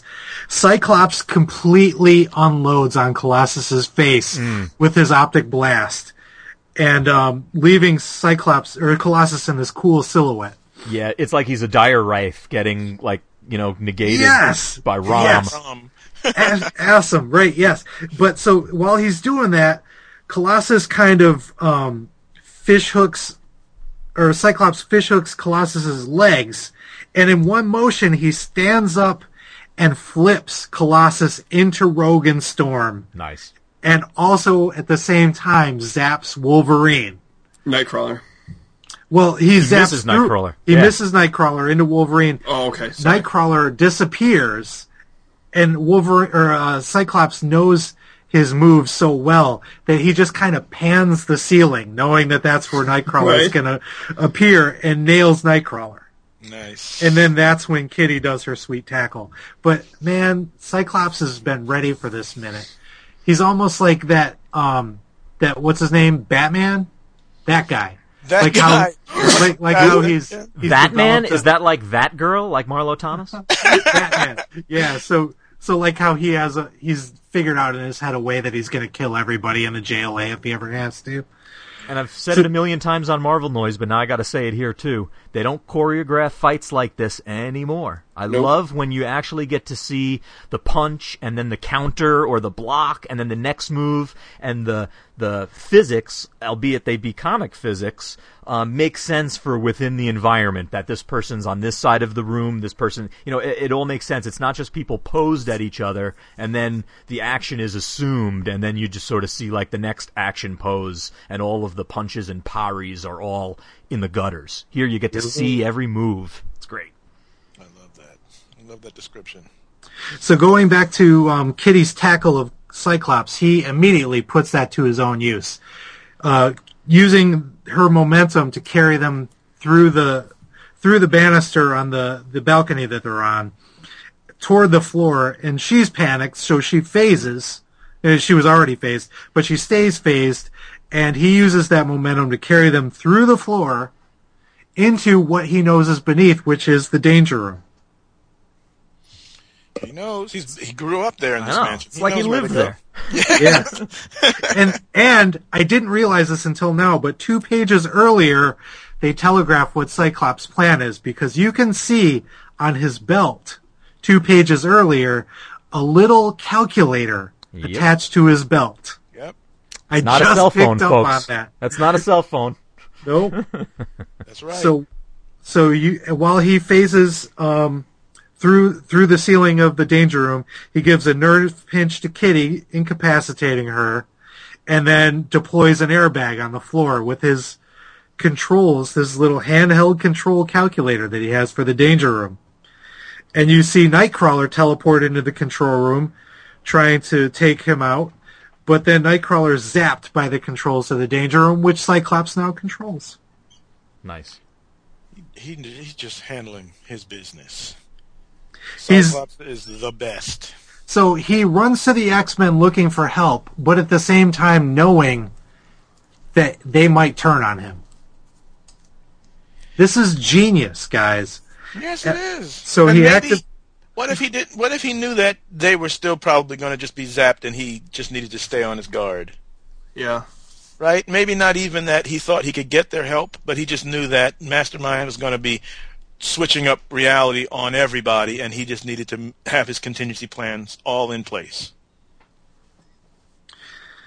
So he converts the danger room to uh, the Savage Land and runs and hides in the jungle. But before that, the X Men, while he's standing on a cliff, the X Men are left hanging in the open over open space. And Wolverine's response to that, Sean? Cripes. I, I picture a moment again, like a Looney Tune cartoon, where like they were all standing okay for a second, but then looked down and saw that Yep. there was nothing under them, and then fell And then an anvil fell on him. from Acme, the Acme anvil. And again, this is because it's all Shi'ar technology, right? And and they just think they're falling, or is it what? What? Did what does the Shi'ar actually danger room actually do? Well, you don't know where you're actually standing in the danger room, so you could be standing by the ceiling um, on that ledge there. So the fall can be very real. It depends on how the environment's set up, but yeah, the environment's set up, you know, like a holodeck, basically. Death there can be very real Yes, if the program's set up that way. danger can tell you that's true. I really like the scene of the flying girls, how the team is set up that way, and how they lower the boys back down onto the ledge in their poses there. That's really cool. Again, that one leg up while they're flying.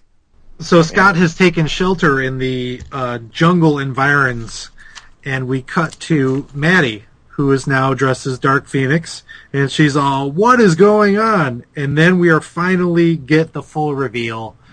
Jason Wyngarde, Mastermind, is behind this whole deal. Yep. When Maddie says "my clothes," uh, she, I think, I wish they had more room there. They should have said "my fantastic clothes." she looks fantastic as the. do- I mean, I I don't care if it's green or red. I love that Cockrum Phoenix design from the Yes. famous Cockrum sash, you know, wider on one hip than the other, to those high gloves and high boots. I love that costume with all my being. Yeah. Really good. Now and forever. So Mastermind ex, ex, uh, explains his plot, reveals the whole deal to Madelyne and everybody, and um, reveals that the plot goes all the way back to Uncanny. One is this 172, where he's disguised as the um, yakuza leader that was in charge of negotiating Mariko's uh, deal with. Um, how did that go? I don't know, but it wound up with Wolverine getting lost, with lo- losing his lady love, and Right. just So all sorts of things. The was son Yeah. of a bitch. Indeed. Oh, what a mother! Oh my God, he is rivaling for me exactly. Uh, uh, kill him, Scott. Snap his neck. Snap I love- his neck. I love the panel reveal when she thinks that it's Scott. He's obviously put the illusion up that he's Scott, and then he changes to his true form. Yeah. And the just the the eyes in the one panel, and then uh the face she's making like she's spitting. So spitting she sees, out. yeah, she sees it's Scott, and she dives in and kisses him, and then sees that really it's Mastermind, old busted Mastermind from the Silver Age, and and she turns away and she's sticking her tongue out like. "Puh." So my question is: Is she coming away and sticking her tongue out, or his is her tongue still hanging out it's still hanging out. from the kiss? it's still it's still hanging out because this kiss is lips on lips, mouths wide open. So, yep, it's just hanging out. And the passion is considerable. Yep. That's what it says. That's what it says. It does. So consider it. So she's now she's lying on the floor covering her mouth, and this is, I mean- yeah, she's thoroughly disgusted by what's just happened, and uh, is now a victim, just like everybody else, of Mastermind's assholery. Yep. So he's got to go. He's He gotta go. does. He's got to go, guys. Um, so Cy- we cut back to Cyclops is running through uh, the jungle with busted ribs and being pursued by the X Men. My favorite panel of Cyclops and Wolverine of all time. Yeah. Blasting his Wolverine getting his face. face blasted right into the dirt. Face plant. Scram! Interesting about Mastermind's powers. I mean, he's even got Wolverine's olfactory senses fooled. He he's saying it smells like Genie. Yeah, and she's not even trying to hide it. Um, Yep. So Colossus is in pursuit. Even with his busted ribs, Cyclops can just stay ahead of him, leads Colossus into some quicksand, and then into an open plain. Yeah. Whoosh my! And now we see Cyclops' true mastery over his terrain. He's placed his breathing mask in place. He just happened to have this breathing mask with him. And he's needed run it. out he's run out onto a field of poppies. Like Wizard of Oz. Like the Wizard of Oz. He zaps Storm out of the sky first. Did we lose you? Nope. No. Okay. The poppies And made then- me sleep. but the white, he- but the white snow will wake me up. Don't worry. There- no, there was no metaphor in there. So he lures Rogue down to him and then blasts the ground underneath her, causing the poppies to release their Oz poppy dust, mm-hmm. knocking Rogue, lovely, lovely Rogue, down into his arms. Which again means that this is the danger room and all this is Shi'ar technology making this happen to them? Yep. Yep. Yep. Okay. So at this point, he shuts the power to the building off, shuts off all the cameras that might be monitoring him. So Mastermind has no idea what he's doing at this point. He's completely off the grid. But isn't Professor X like on life support? Don't think about that. Okay. Steve. Okay. all right. comics. It's comics. So he carries Rogue down to Professor X in the infirmary and wakes her up and places her bare hand on Professor X's bald pate. And look at her face. Yeah! Wow! I love it. My hair. so- That's the first thing she should have said. My ah. hair. Where's my hair go? beautiful, beautiful rogue. Strong, strong, square-jawed, bold eyebrowed rogue. So Cyclops uses his little temple massaging technique that he's learned to calm Rogue. And just then, the rest of the X-Men enter the room, and now you really see they're seeing Dark Phoenix standing in front of them. Mm-hmm. Very pretty, Dark Phoenix. yes, Smith. indeed. Very pretty, Yes. everybody. This is it for Paul Smith. This is the last page. This is. Because, little man. Yep. And then we turn the page, and it's our first John Romita Jr. Phoenix. I don't know. Who's the anchor on this? Still, This still is still watch by a check. Yeah. Yep. It doesn't look like his t- his uh, JRJR, what we know of JRJR. Well, Does that's it because you? we're used to seeing Dan Green ink him on this book. And it does on the next page. And I also think that him knowing that he's, uh, I mean, back then Marvel wasn't above saying, "Will you make it sort of look like the other guy?" Right. Yeah. You know, we've, we've seen it time and time again. Yeah, it is. I mean, it's not really that slow of a transition, but there is a transition between the two styles. Yep. I think this is Romita doing Smith though, because Yeah. it becomes more and more Romita. Oh yeah, Oh yeah. Oh yeah. Do Smith. And you know, Steve, I'm going to tell you, when we sat down to do this podcast and you and I talked about um, X-Men books uh, off the air, and I told you how much I love the Romita stuff, you were not real kind about his work on the book. And I was like, what the fuck is Steve talking about?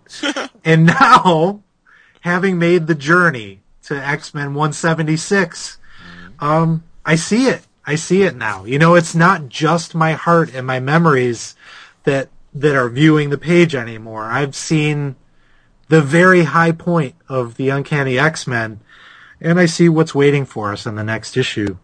Yeah, and I got to admit uh, that you know part of it was that this again was the number one book, and you had to wait a full month until the next one. There wasn't twenty X Men titles, So um, it should have been the toppest of quality, and I really liked Romita Jr. on Spidey at the time, and it didn't look like Spidey as we've come to know him from like the '90s and 2000s and all that. But his old Right. Spidey stuff, I really enjoyed, and I love Dan Green as both an inker and a penciler and a painter even in his own right.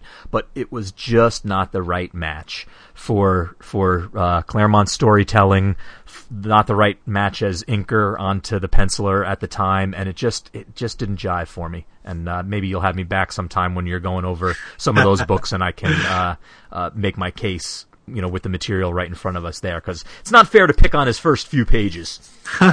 Well, I'll say that I still love it, and those books all still have a place in my heart. I think the Kulan Gath stuff is awesome, Oh yeah, yeah, yeah, yeah, yeah. You got me there. but um, but yeah, I see the step down from Paul Smith absolutely now. I do see it, but but let's not. I don't. I don't mean to to slow the momentum as we build to the the conclusion of this story. Well, they, they slowed it by switching artists on us, though. Blame They them. did. They did. Um, so Cyclops says, "Look, you're not fooling us anymore. I know who you are now." And he just walks through a force bolt that Phoenix throws at him, and he says, "You're a fake. You can't. You can only hurt us if we let you." And she says, "Oh yeah. Well, what if I do this?" And you hear kind of a muffled gunshot. So there's a little sound effect, and he says, "Gna," and falls. And now Wolverine's hip to what's going on. And he says, Storm, it's not what it looks like. Mastermind is in here in this closed room with us. And Storm just lets it all hang out. She creates a, I don't know if you remember back, Sean, were you on the episode or was it the one Steve and I did solo where Storm has that goon on the roof in the Marvel team up with That might Storm have and been that might have been a solo without me. I think you were in the negative zone at that time. You were you were in the age of apocalypse. Yep.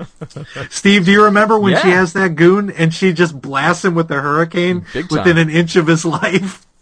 So she does that to Mastermind, and but in the process, almost kills the X Men with him. Which Mastermind never counted on her being that um, uh, risky with, with her teammates and with the unconscious Professor X, even in a bed. She wouldn't do something like this. Oh, yes, The she old would. Storm would. The Have new you seen her attic lately? Yeah. She'll wipe it clean. She's not playing.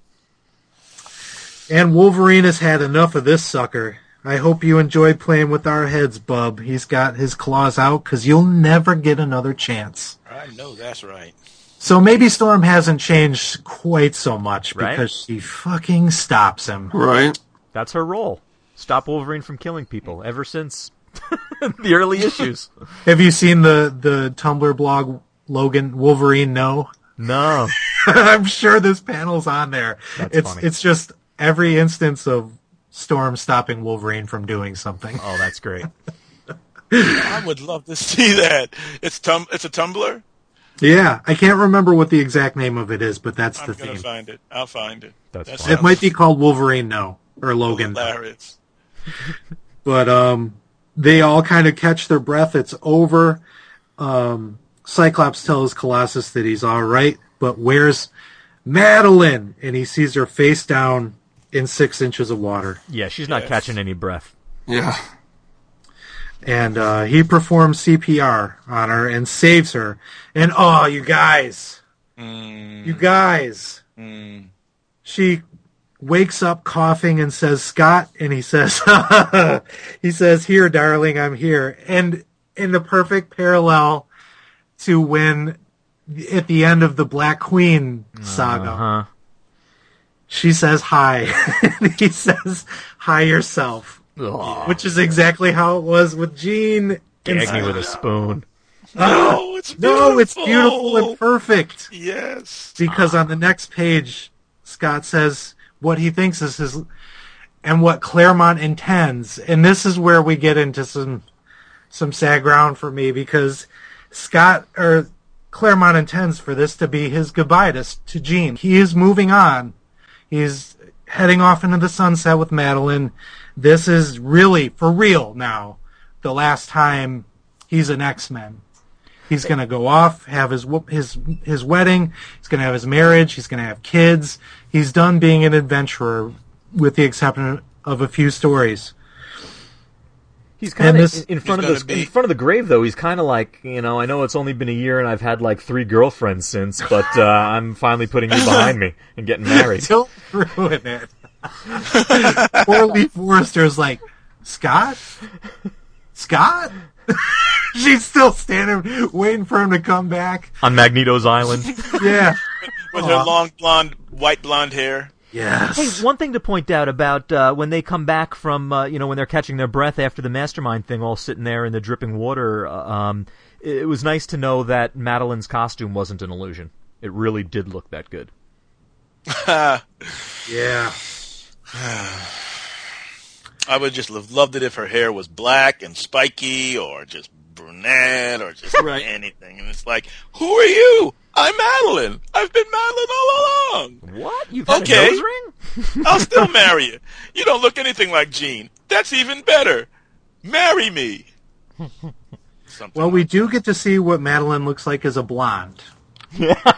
as she's walking down the aisle. True. But I have an excuse for Glynis Wein here.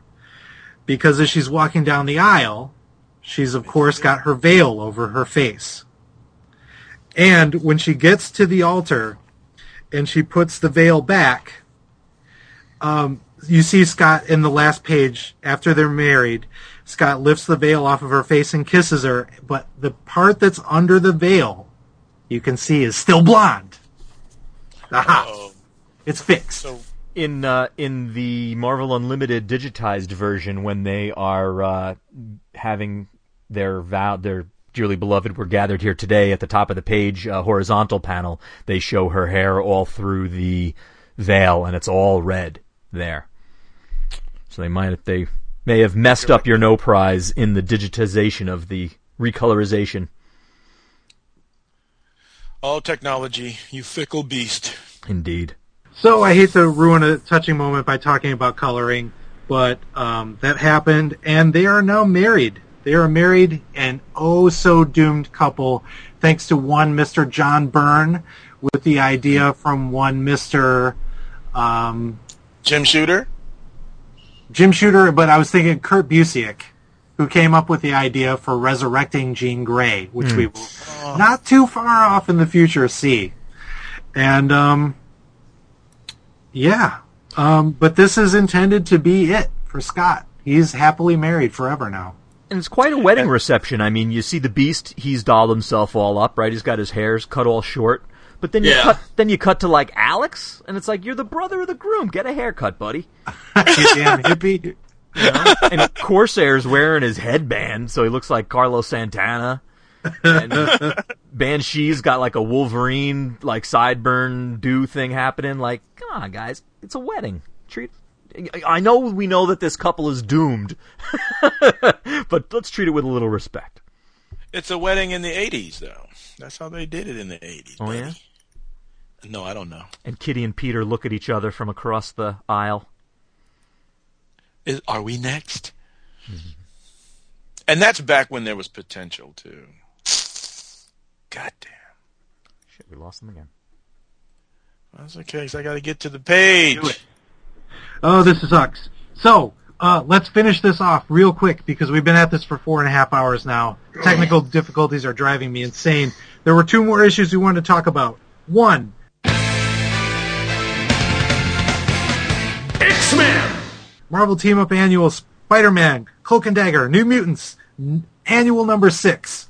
This was written by Bill Mantlo, my boy, and drawn penciled by uh, Ron Frenz and Kevin Dzuban. Zuban. Kevin Zuban. Uh, it was the inker, and so basically, Spider-Man runs into Cloak and Dagger. They're trying to track down some drug dealers who are trying to replicate the formula that created Cloak and Dagger, but instead left a room full of dead teenagers.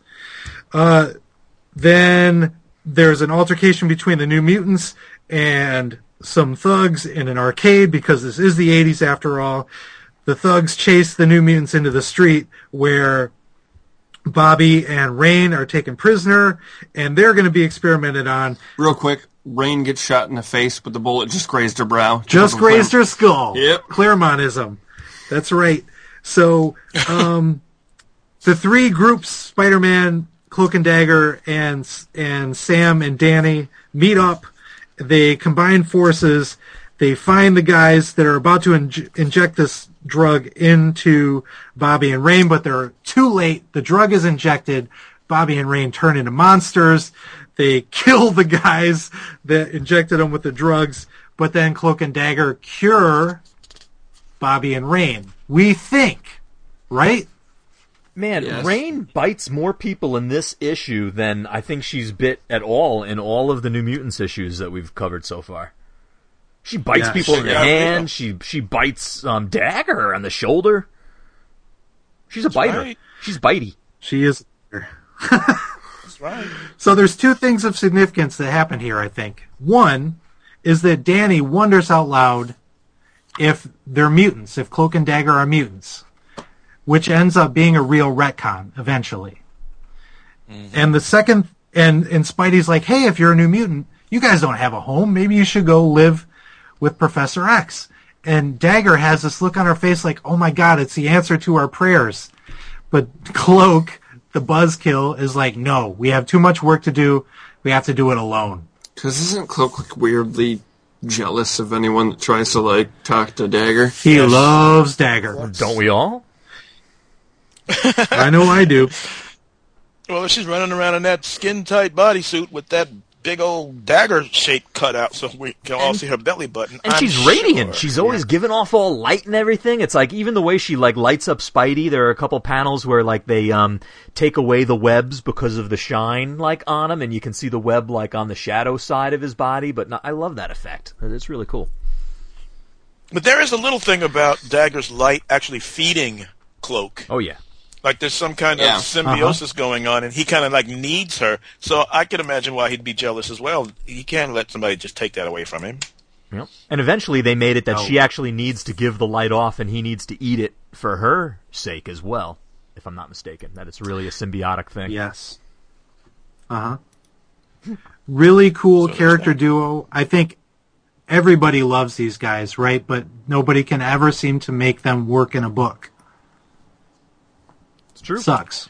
Yeah. Some people are good guest stars, but don't, you know, it doesn't work when you when you have them be the focus. X Men. So, guys, we're going to wrap this up with Uncanny or um, un, Uncanny Marvel Team Up number 135, uh, which is a Kitty Pryde appearance teamed up with Spider-Man. And there really isn't much to say about this other than that they go down in the Morlock tunnels. And it turns out there are some human Morlocks. Yeah, it's really weird. That have no affiliation with the other Morlocks. Did we lose you? No, And you ne- we're also there. I'm here. Yeah. And you never Okay. and you never see them again. Do do you never see them again? Nope. Oh. So that's that's it. And at that point, That's it. I have emptied my tank. Yeah. That's it. I'm done. I can't do another minute. You've been, been drunk and you've gotten sober again. We, It, that's how out. long we've been at it. Full circle. Yeah. Jerry. So, guys- We Sean. got, we got to wrap this up before we lose you again.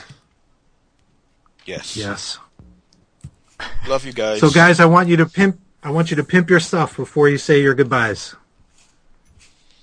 You can listen Steve. to uh, me over on Marvel Noise, and occasionally I get Jerry on there and Alan on there too. And uh, Sean, we have to find something else that you like besides X Men to talk about sometime. I'll get you over there as well. Um, otherwise, because I don't, I, I don't like to talk about the X. I like to leave the X for over here. You know what I'm saying? Oh, what oh, a guy! thank you. If only everyone was so Honor. considerate. Yeah. Steve is a gentleman. Steve is a gentleman. If nothing else. How about you, Alan? Me, go to www.thepowerprinciple.co. Leave off the M for Marvel. And then you'll see my comic book. And uh, see if my ideas translate well to my own property.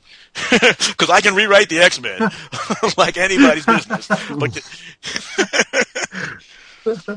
and you get the page a day for free. Does that still go on? Yeah, the page. I'm. I've gotten um, the first issue is published and released at that site, and you get a page on Monday, Wednesday, and Friday Nice. that will Nice. open up the whole thing. And I'm also remastering them as I'm going along. I'm relettering them. I'm I'm adding more detail and more content to the page itself. So it's a it's a brand new experience on the website. Even beyond what you did for the trade All right, paperback. George Lucas. Yes. Oh, cool. Even beyond what I did for the trade. All right. But you still have the trade. I the trade is still certainly do. printed in your hands if you have it. I do. So that art is still preserved. Thanks, Jerry. Thanks, Sean. Thank you. Thank, Thank you. you, guys. Guys, thank you so much for giving us the entirety of your Saturday. Yeah. We appreciate No, it. there's We plenty sure left. had some fun. Mm-hmm. no, preserve the illusion. Oh, okay. All right, Well, fellas. cut me off right there. Uh, Good day. We will miss you, but we will have you back again real soon. yay. All right. Until then, everybody, go to our Twitter. Leave us iTunes reviews, for God's sake. I don't know how many times we have to ask before somebody actually does it, other than Stephen Allen. Ah, we love you anyway. We miss you until two weeks from now. We'll see you on the internet. Thank you, and Goodbye. goodbye.